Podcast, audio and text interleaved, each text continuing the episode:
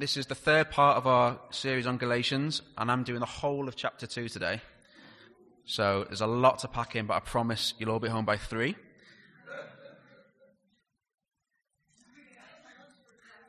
Maybe sooner. We'll see how we go.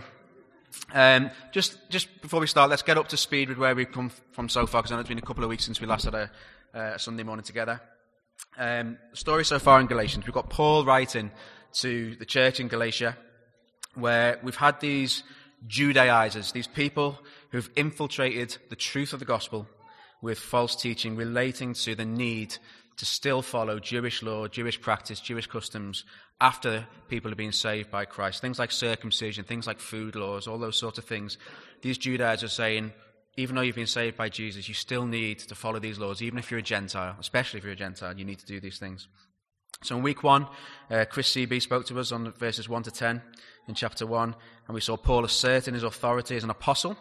We saw him setting out the gospel again, emphasizing it's a gospel of grace through Christ alone. We saw him warning against the distortions, his pinpricks. Remember that analogy he had about the, uh, the condom, which is one that we'll never forget, uh, that undermined the truth of the gospel. Um, and just reminding people that the people who weren't here that week are like, what? Listen to the tape uh, when it's out on the, uh, on the website. Uh, and reminding us that nothing needs to be added or subtracted from the gospel. And in week two, a couple of weeks ago, Matt preached to us on uh, the second half of chapter one, where Paul recounts his radical conversion, his experience of going from death to life in the gospel, and landing some big punches. Firstly, saying, you know, the gospel, this gospel isn't formed in Jerusalem. It's, it's a gospel that goes beyond nationalistic boundaries. It's not a gospel that relies on, on the law. Uh, and also saying it's not a gospel that is taught by man, it's not a gospel that is man made, it's, it's a God given gospel. So they're, the, they're sort of the, the, battles and fights, the punches uh, that, that Paul's landed so far. This week, we're going to see Paul again scrapping, fighting for the gospel um, in a few different ways. Um, do you want to click on, Guy? Um, he's going to he's to have three different types of, of battle this week. We're going to see um, a defensive battle, a heavyweight battle, and then some real heavy theological blows. And really, the, the way this, this chapter is formed, the, the first half, the first sort of 14 verses, I'm going to rattle through them a little bit today because they're the sort of the narratives that set up what comes at the end, which is some really weighty theology. I'm not going to be able to get through every little bit of theology this morning. There's just so much in. There's a really, really rich passage. I could do a whole series on this chapter alone, but we'll try and touch on the key points and see what we can get out of it. So let's read through the passage together, and then we'll, uh, we'll crack on. So 14 years later, I went up again to Jerusalem, this time with Barnabas, and I took Titus along also. I went in response to a revelation and set before them the gospel that I preach among the Gentiles. But I did this privately to those who seemed to be leaders, for fear that I was running or had run my race in vain. Yet not even Titus, who was with me, was compelled to be circumcised, even though he was a Greek. This matter arose because some false brothers had infiltrated our ranks to spy on the freedom that we have in Christ Jesus and to make us slaves. But we did not give up on, give in to them for a moment, so that the truth of the gospel might remain with you. As for those who seem to be important, whatever they were makes no difference to me. God does not judge by external appearance. Those men added nothing to my message. On the contrary, they saw that I had been entrusted with the task of preaching the gospel to the Gentiles, just as Peter, had been to the Jews. For God, who was at work in the ministry of Peter as an apostle to the Jews, was also at work in my ministry as an apostle to the Gentiles. James, Peter, and John, those reputed to be pillars, gave me and Barnabas the right hand of fellowship when they recognized the grace given to me. They agreed that we should go to the Gentiles and they to the Jews. All they asked was that we should continue to remember the poor, the very thing that I was eager to do. But when Peter came to Antioch, I opposed him to his face, because he was clearly in the wrong. Before certain men came from James, he used to eat with the Gentiles. But when they arrived, he began to draw back and separate himself from the Gentiles, because he was afraid of those who belonged to the circumcision group. The other Jews joined him in his hypocrisy, so that by their hypocrisy, even Barnabas was led astray. And when I saw that they were not acting in line with the truth of the gospel, I said to Peter, in front of them all, You are a Jew, yet you live like a Gentile and not like a Jew. So how is it then that you force Gentiles to follow Jewish customs? We who are Jews by birth and not Gentile sinners know that a man is not justified by observing law, but by faith in Jesus Christ. So we too have put our faith in Jesus Christ that we may be justified by faith in Christ and not by observing the law. Because by observing the law, no one will be justified. If, while we seek to be justified in Christ, it becomes evident that we ourselves are sinners, does that mean that Christ promotes sin? Absolutely not. If I rebuild what I destroyed, I prove that I am a lawbreaker. For through the law I died to the law so that I might live for God. I have been crucified with Christ, and I no longer live, but Christ lives in me. The life I live in the body, I live by faith in the Son of God, who loved me and gave himself for me. I do not set aside the grace of God, for if righteousness could be gained through the law, then Christ died for nothing. Okay. So remember, Paul is fighting this battle against the Judaizers who are seeking to make obedience to the Jewish law a necessary piece of, of salvation, of justification. They're trying to enforce these customs, such as circumcision, on people who've come to faith. So, what Paul does first in, in, in this first part of the chapter, verses 1 to 10, is he tells a story uh, which relates back to Acts 15 of where uh, there was a bit of a council of, of, the, of the leaders in the early church, and they were responding at that council to, to, this, to the initial um, battle with the Judaizers. The people are saying, You've got to be circumcised. Doesn't matter if you've accepted Jesus or not, you've got to be circumcised. You've got to follow these Jewish laws. Now, Paul, don't forget, up until now, hasn't been in Jerusalem much. Matt, told us that the other week. Um, he's been all over the place. He's been in Antioch, he's been in Syria, he's been in Cilicia. He's not been hanging out with the other disciples. He's been going to the Gentiles with the gospel. But he feels compelled to go to Jerusalem now and defend what he's been doing. And it is a defensive thing. A vital part of boxing is defense. It's great to have a good, a good, powerful punch, but you've got to be able to defend yourself from what comes from the opponent. If you don't defend yourself, then you're susceptible to that, to that knockout blow. And what Paul does, he goes to Jerusalem, he takes with him Barnabas, and Barnabas is a Jew, person just like Paul, who's come from a Jewish background, but Barnabas has been with Paul, and he's seen Paul ministering to Gentiles, and he's seen Gentiles saved. He's seen the Holy Spirit poured out on Gentiles. He knows that the gospel goes to the Gentiles. And he also takes with him Titus, and Titus is not a Jew. Titus was a Gentile by background, um, but he's, he's been saved. He's met Jesus. He's, he's had the Holy Spirit poured into him, and Paul has made him a leader in the church. And he goes with his people to this conference and he just defends himself. He doesn't go on the attack, he doesn't criticize anyone. He just says, Listen, the accusations are coming in that people need to follow the Jewish law after salvation. Listen, let me tell you what I've been doing. I'm just going to lay it out before you. This is the gospel I've preached. This is, this is the result of what happened. And he says in verse 2 I presented to them the gospel that I preach among the Gentiles because I wanted to be sure I wasn't running and, had, and have not been running my race in vain. That's all he does. He just defends himself. He says, This is what I've been doing. Let me know what you think. If this is a problem, if I've been getting this wrong, by all means, tell me. Are we all on the same page here? Does, are, the Gentiles allowed into this gospel or not? Do I have your blessing? He doesn't criticize circumcision. Don't forget, Paul would have been circumcised himself. The, the issue of circumcision itself is not a problem necessarily. Circumcision was something that Jews did. And Paul isn't saying circumcision is bang wrong, it's a terrible thing, you mustn't do it. He's just saying, don't make circumcision a, a the, the, issue of salvation. Don't make circumcision something that saves you. It's, that's not what it's meant to be. It never was meant to be. It's simply a sign of the covenant with God that the Jews had. Don't make this something that, that hangs on salvation. And we see what happens in, this, in these verses is that Paul receives the blessing of the apostles. He said, Look, fair enough. Clearly, clearly, this gospel is for the Gentiles. They can be saved. They don't need to be circumcised. We agree with you. And Titus, who came as an uncircumcised Gentile to that conference, leaves as an uncircumcised Gentile to that conference. All Paul does is defend himself, and, and he wins that battle. One of the key things in that passage, though, is that at this point in time, this, this is some years before he's speaking to the Galatians, Peter was also at that conference, and Peter is very much on the same page as Paul at this moment in time.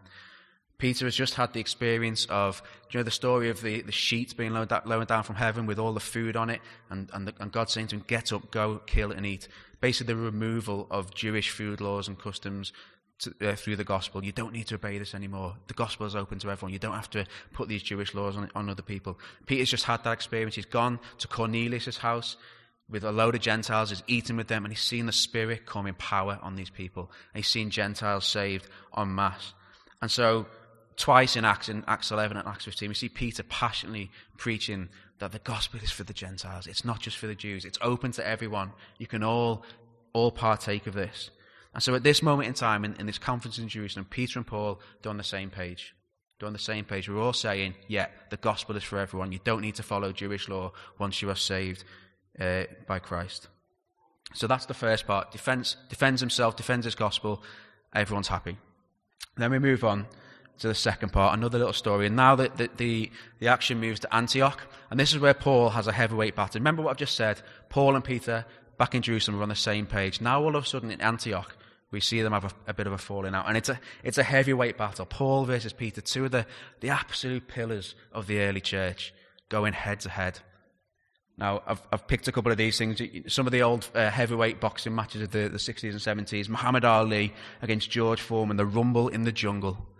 And uh, Muhammad Ali against Joe Frazier, a thriller in Manila. Well, what we have here, Guy, is it's an Antioch out. Come on. Come on. Listen, I spent 20 hours doing this preacher, 18 hours coming up with that joke, an hour laughing at it, and an hour for the rest. I was expecting more than that. That's a, come on, Matt. That's a good one, isn't it? yeah. Oh dear, I've gone to the wrong person. So what we've got here is Paul versus Peter. Remember, Peter earlier on has been a staunch defender of the gospel going to the Gentiles. He's come to visit Paul in Antioch, and there's loads of Gentile uh, Gentiles there, Gentile converts, and Peter's quite happy to eat with these guys and say, "Yeah, you're part of the Christian church. You've accepted Jesus. I'm going to eat with you. There's no boundaries. Don't need to worry about the Jewish law. I'll eat with you. Happy days." And then suddenly, James arrives, and he brings with him uh, what's referred to as the circumcision group. These are the guys, these are those Judaizers who are saying, no, you still need to be circumcised. Doesn't matter if you accepted Jesus, you still need to be circumcised if you're going to uh, be saved, if you're going to be justified. And Peter says, "Oh, oh yeah, um, oh yeah, better not, better not annoy these guys. Um, I better stop eating with the Gentiles. Um, I need to, need to stick with the Jewish guys here. James isn't going to be happy if he sees me eating with the Gentiles, so he pulls away, and uh, and and he starts ignoring the Gentiles. And Paul is not about to stand for this. He's not having it, and he's got no airs or graces about it as well.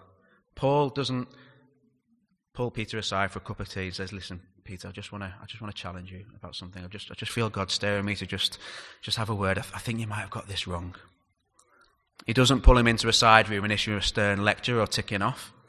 He doesn't even wait until he's gone and then send him a letter and saying, listen, it was great having you at Antioch, but I noticed some stuff while you were there. Um, here's what I think, and this is why you're wrong. No.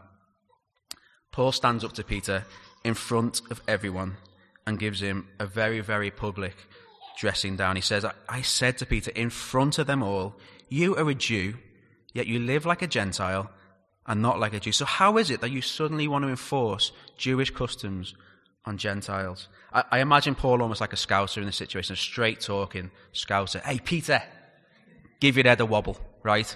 You've got this bang wrong. I'm not having it. Why does he go for such a public ticking off, a public battle?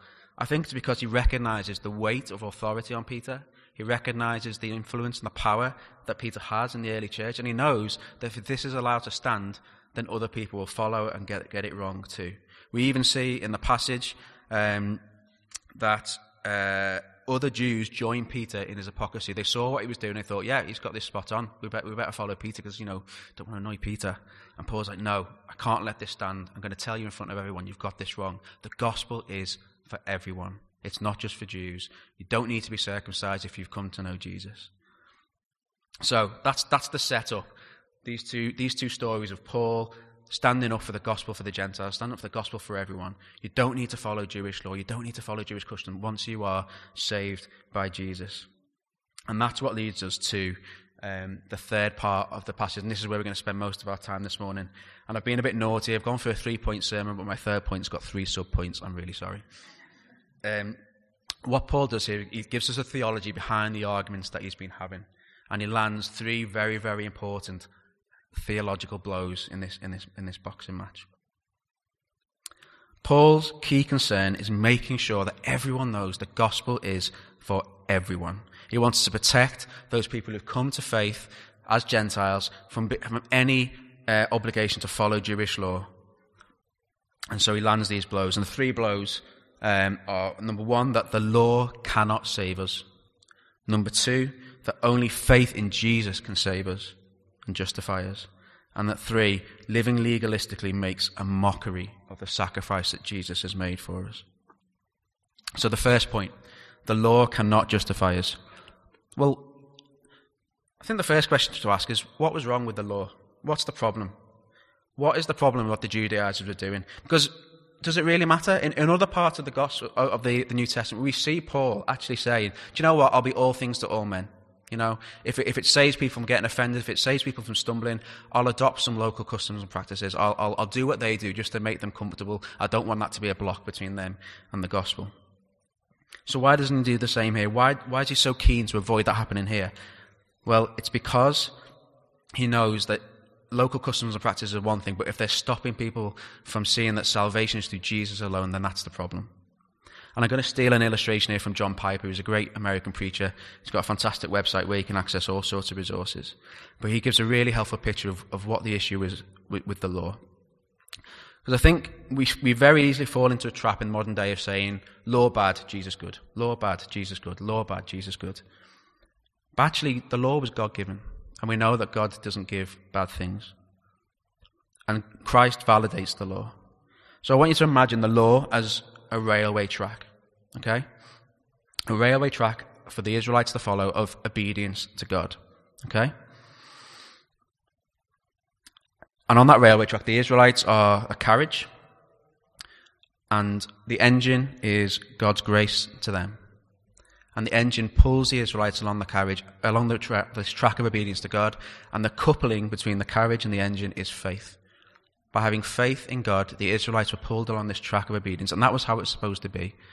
The track is there to guide the Israelites towards God. It's not there to save them. It's not there to be the thing that pulls them along. God pulls them along with His grace through their faith. But the track is there to guide them towards a right relationship with God.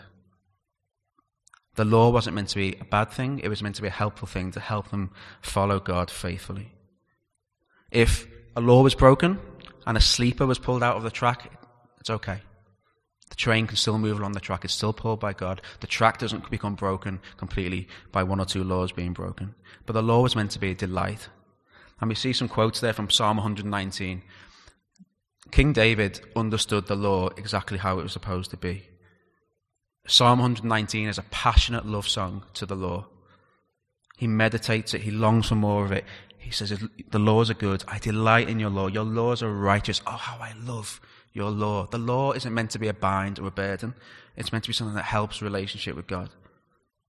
He even says at one point, I will walk about in freedom, for I have sought your precepts. The law was meant to be freeing, it was meant to enable relationship with God. That is not the interpretation of the law that Paul is fighting against here. Paul is fighting against a wrong interpretation of the law. And it's the, it's the interpretation that he himself, in part, has been responsible as a Pharisee for bringing about to distort what the law was supposed to be. It's an interpretation of the law that makes law something about human achievement, human uh, rules and regulations that create a hierarchy of, of obedience to God, and that being the thing that justifies and, sal- and saves us. The way the law has been interpreted and enforced by the Pharisees has made salvation and justification all about good works, all about a tick list uh, of obeying the law. It's a subtle difference, but it's important. It's a bit like you know that common misconception that where people say, "Oh, money is the root of all evil." Well, actually, the Bible says love of money is the root of all evil. Yeah, we're similar here. We're not saying the law is bad, but we're saying turning the law into a checklist of uh, hierarchical obedience to God, that is where it becomes a problem. The best way to understand this, and this is where the, this illustration is really helpful, what the Pharisees have done is they've taken that train track and they've stood it on its end and turned it into a ladder to heaven. That man needs to try and climb step by step, step by step, law by law, obedience by obedience to get to God. And the better you are obeying the law, the closer you are to God. That is what the Pharisees have done. That is what Paul is fighting against. And upward travel on that ladder is all about, it's not about being pulled along by God's grace through faith. It's all about obedience. It's all about ritual. It's all about sacrifice. It's all about what I can do as a human being to climb this ladder to God. And Paul's saying, no. No, no, no, no, no. That is not what it's there for. And of course, every time a rung, every time a law is broken, every time a rung breaks on that ladder, it's even harder to get to God. That is what Paul is fighting against. That's what he's saying you're doing, the, the people are doing by by after after salvation through Jesus saying you still need to be circumcised, you still need to eat the right kind of food, you still need to do this, you still need to do that. Salvation is still becoming about climbing that ladder, and Paul is saying no.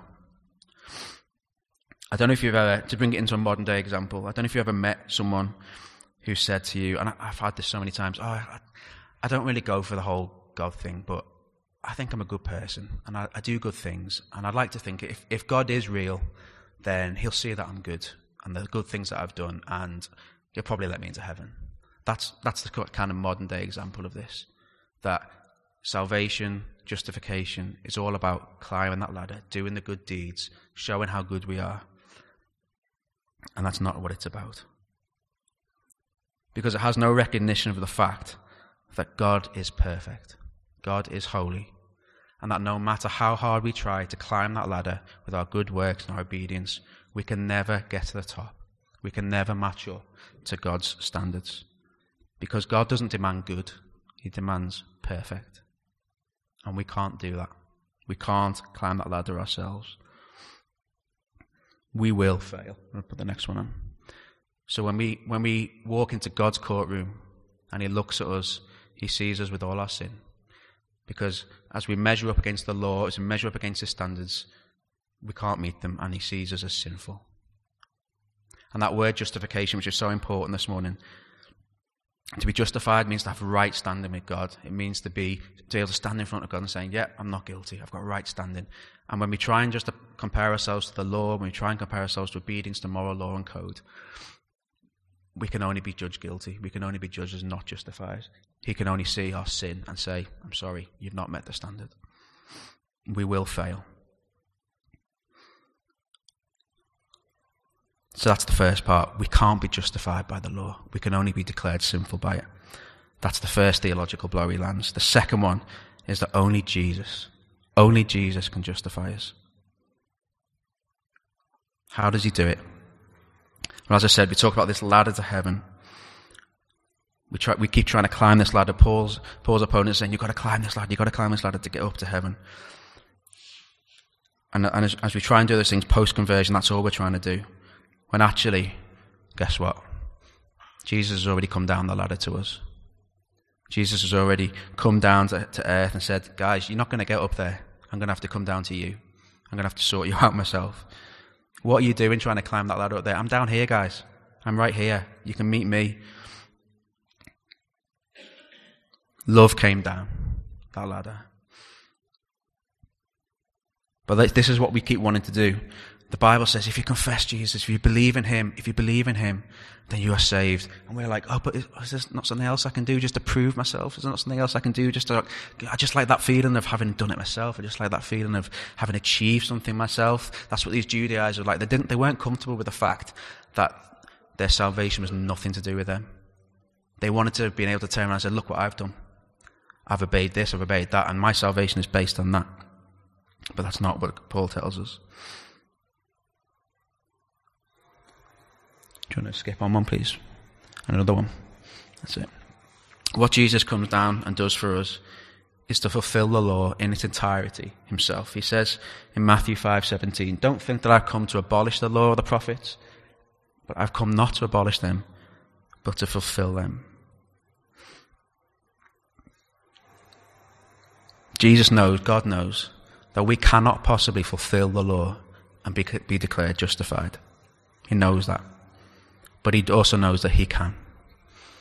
Jesus is the only person who's ever lived who has fulfilled every last bit of the law. Every I, every T, every I dotted, every T crossed. Jesus fulfilled the law in perfect, sinless obedience. And then he died a death through that perfection to take the punishment for our failure to obey it ourselves. And then he rose again and beat death to declare victory for us over the law. And that is why in the passage Paul is so angry when, it, when, it's, when, when it's suggested that following Jesus means that it promotes sin, that following Jesus somehow means, well, we failed. If we follow Jesus, we started knowing the law, then, then we're guilty again, aren't we? Well, no. Following Jesus means the law is fulfilled. It's done with. We don't need to apply to it anymore. We don't need to worry about it. Because of Jesus, this is our standing before God now. This is our standing before God now. When he looks at us in his courtroom, he doesn't see a sinner. He sees the sacrifice that Jesus has made from us, for us. And if we're stood in the shadow of that cross, all God sees is perfection. All God sees is righteousness. All God sees is, is, is the law fulfilled because we are hidden in Christ. We might be sinful ourselves, but we know that Jesus is not sinful. And so we're able to stand there and God's able to say, Do you know what? I can't see your sin. I can see a perfect sinless Saviour who died to take your punishment, and you are justified because of that. Not because of anything you've tried to obey yourself, not because you've kept X number of laws, not because you've lived a good life. I declare you justified because Jesus died for you. That's the heavy theological blow that Paul lands. Justification isn't through the law, justification is through Christ alone. And in verse, verses 19 and 20, Paul uses the phrase, through the law I died to the law. What does he mean by that? What does he mean by through the law I died to the law? The second part is simple. If you imagine the law like a kind of, if you imagine playing hide and seek almost, and you're hiding from the law, the law wants to come and tell you that you're sinful. The law is brilliant at telling you that you're sinful. It's brilliant at it. And it'll seek you out and try and say, you failed here, you failed there, you failed there, you failed there. You're a sinner, you're a sinner, you're a sinner, you're a sinner. And we've got no, we've got no uh, defense against that. But Paul says, when the law comes looking for me, when it comes hunting for me, I'm already dead. I'm a dead man. It can't accuse me because I don't exist anymore. That part of me, that obedience to law, that, that attempt to try and make myself justified by law, it's dead. It's gone. I can't be accused anymore because I've died to it. I'm not hiding in a cupboard that it might find me one day. I've not gone on holiday that it's going to try and chase after me. I'm a dead man. How can I be accused when I'm dead? And that is the status of anyone. Anyone who has accepted Christ, you are dead to the law. The law can't touch you. The law can't accuse you anymore. But how is that death to the law, through the law? Well, as I just said, Jesus' death on the cross was a death died through the law. It was the law that put Jesus on the cross. It was our failure to fulfill the law that meant Jesus had to die for us. So through the law, Christ is on the cross. And because Christ died to the law and because we are crucified with Christ, then we have died to the law also. It's complicated theology. I haven't got time to really, really unpack it this morning. I could do a whole series on it, but that's what Paul's saying there. I'm dead to the law now. The law can't get me. I'm alive in Christ because he's fulfilled the law. And because when the law looks at Jesus and tries to accuse him, there's no fault there. There's no blemishes, there's no failure, there's only uh, justification. And that is the joy of the gospel for everyone. The law is dead, Christ is alive in us. And we don't need to try and achieve anything before salvation or after salvation. And because salvation then is not dependent on the Jewish law, that means it is open to everyone. You don't have to be a Jewish person. You don't have to follow the Jewish moral code, the Jewish law, to be alive in Christ. Because Christ has cleared the way. He's fulfilled the law for us, and that opens the gospel to everyone. And the result of that, if we, if we accept all that as true, if we accept all that as, as what's happened, then any attempt to do anything other, any attempt to live legalistically, makes a complete mockery of the sacrifice that Jesus made for us. This is the final knockout blow of this chapter. If we insist on continuing to try and make people obey the law and its rituals and its customs, then you set aside the, the grace of God Himself and we nullify Christ's death. We restrict people from entering the freedom that Christ has brought for us. So if Jews and Gentiles are required to be circumcised even after they've accepted Christ, then Christ died for nothing. If Gentiles are considered unclean and not permitted to eat with the Jews after, the, after they've already accepted Christ, then what's Christ died for? He's died for nothing. It's pointless. In John's Gospel, we're told that when Jesus was on the cross, having suffered and suffered and suffered and suffered and suffered and suffered so much, all of it undeserved, all of it because of us, as he stood there pierced and bleeding and disconsolate, and he breathes out his last, and he cries out, It is finished. Well, according to the Judaizers, at that very moment, someone might as well pop out from behind the cross and say, Actually, Jesus, uh, just pull you up on that one. It's not finished. Uh, you still need to obey this law. You still need to obey that law. You still need to be circumcised, of course. You know, what you've done there, you've, you've, you've, really helpful, Jesus. Thank you. Very dramatic and everything. But it's not finished. You still need to obey the law. That's, that's basically what, what the Judaizers are saying. Which is, it's just crazy, isn't it? We know what Jesus went through. We know how powerful he, what, he, what he did was. And yet, that is where we're left if we still try and live to the law and we live to obedience afterwards. And it's a warning for us today. We can very easily be sucked in to legalistic living. We can very easily be sucked in to trying to please God ourselves through our actions, through our deeds, through our works, so that we can somehow be considered more holy, somehow be considered more justified, somehow be considered a better person, a better Christian. If I can just do this or do that, it will show God how great I am. It will show God how useful I am, how brilliant I am. No. No. We don't need to do that anymore. We don't need to try and climb that ladder to get closer to God anymore because God has come down to us in, in human form and cleared the way for a relationship with Him based purely on Christ's sacrifice and resurrection.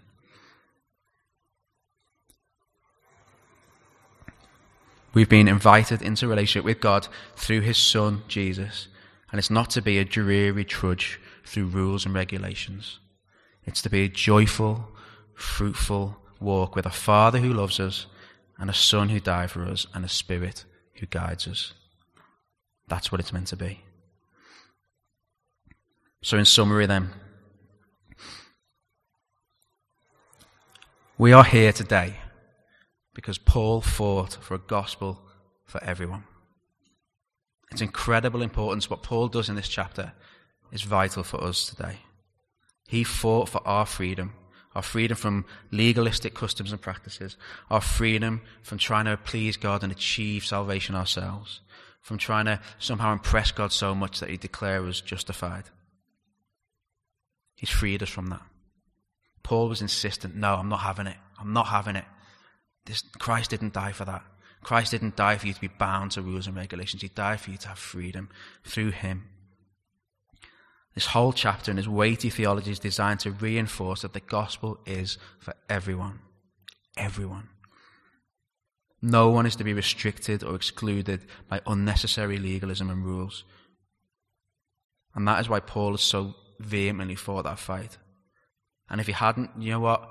Christianity might never have broken out beyond a small sect of, of staunch people in based in Judaism. It may never have reached these shores. We may never have been sat here this morning because it would have all been about law, Jewish custom, Jewish practice, and we wouldn't have been able to do it.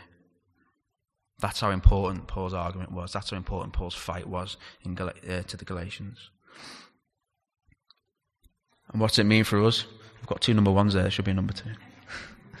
Just before Ken picks me up on it. Um, we must continue to ensure that the gospel goes to everyone.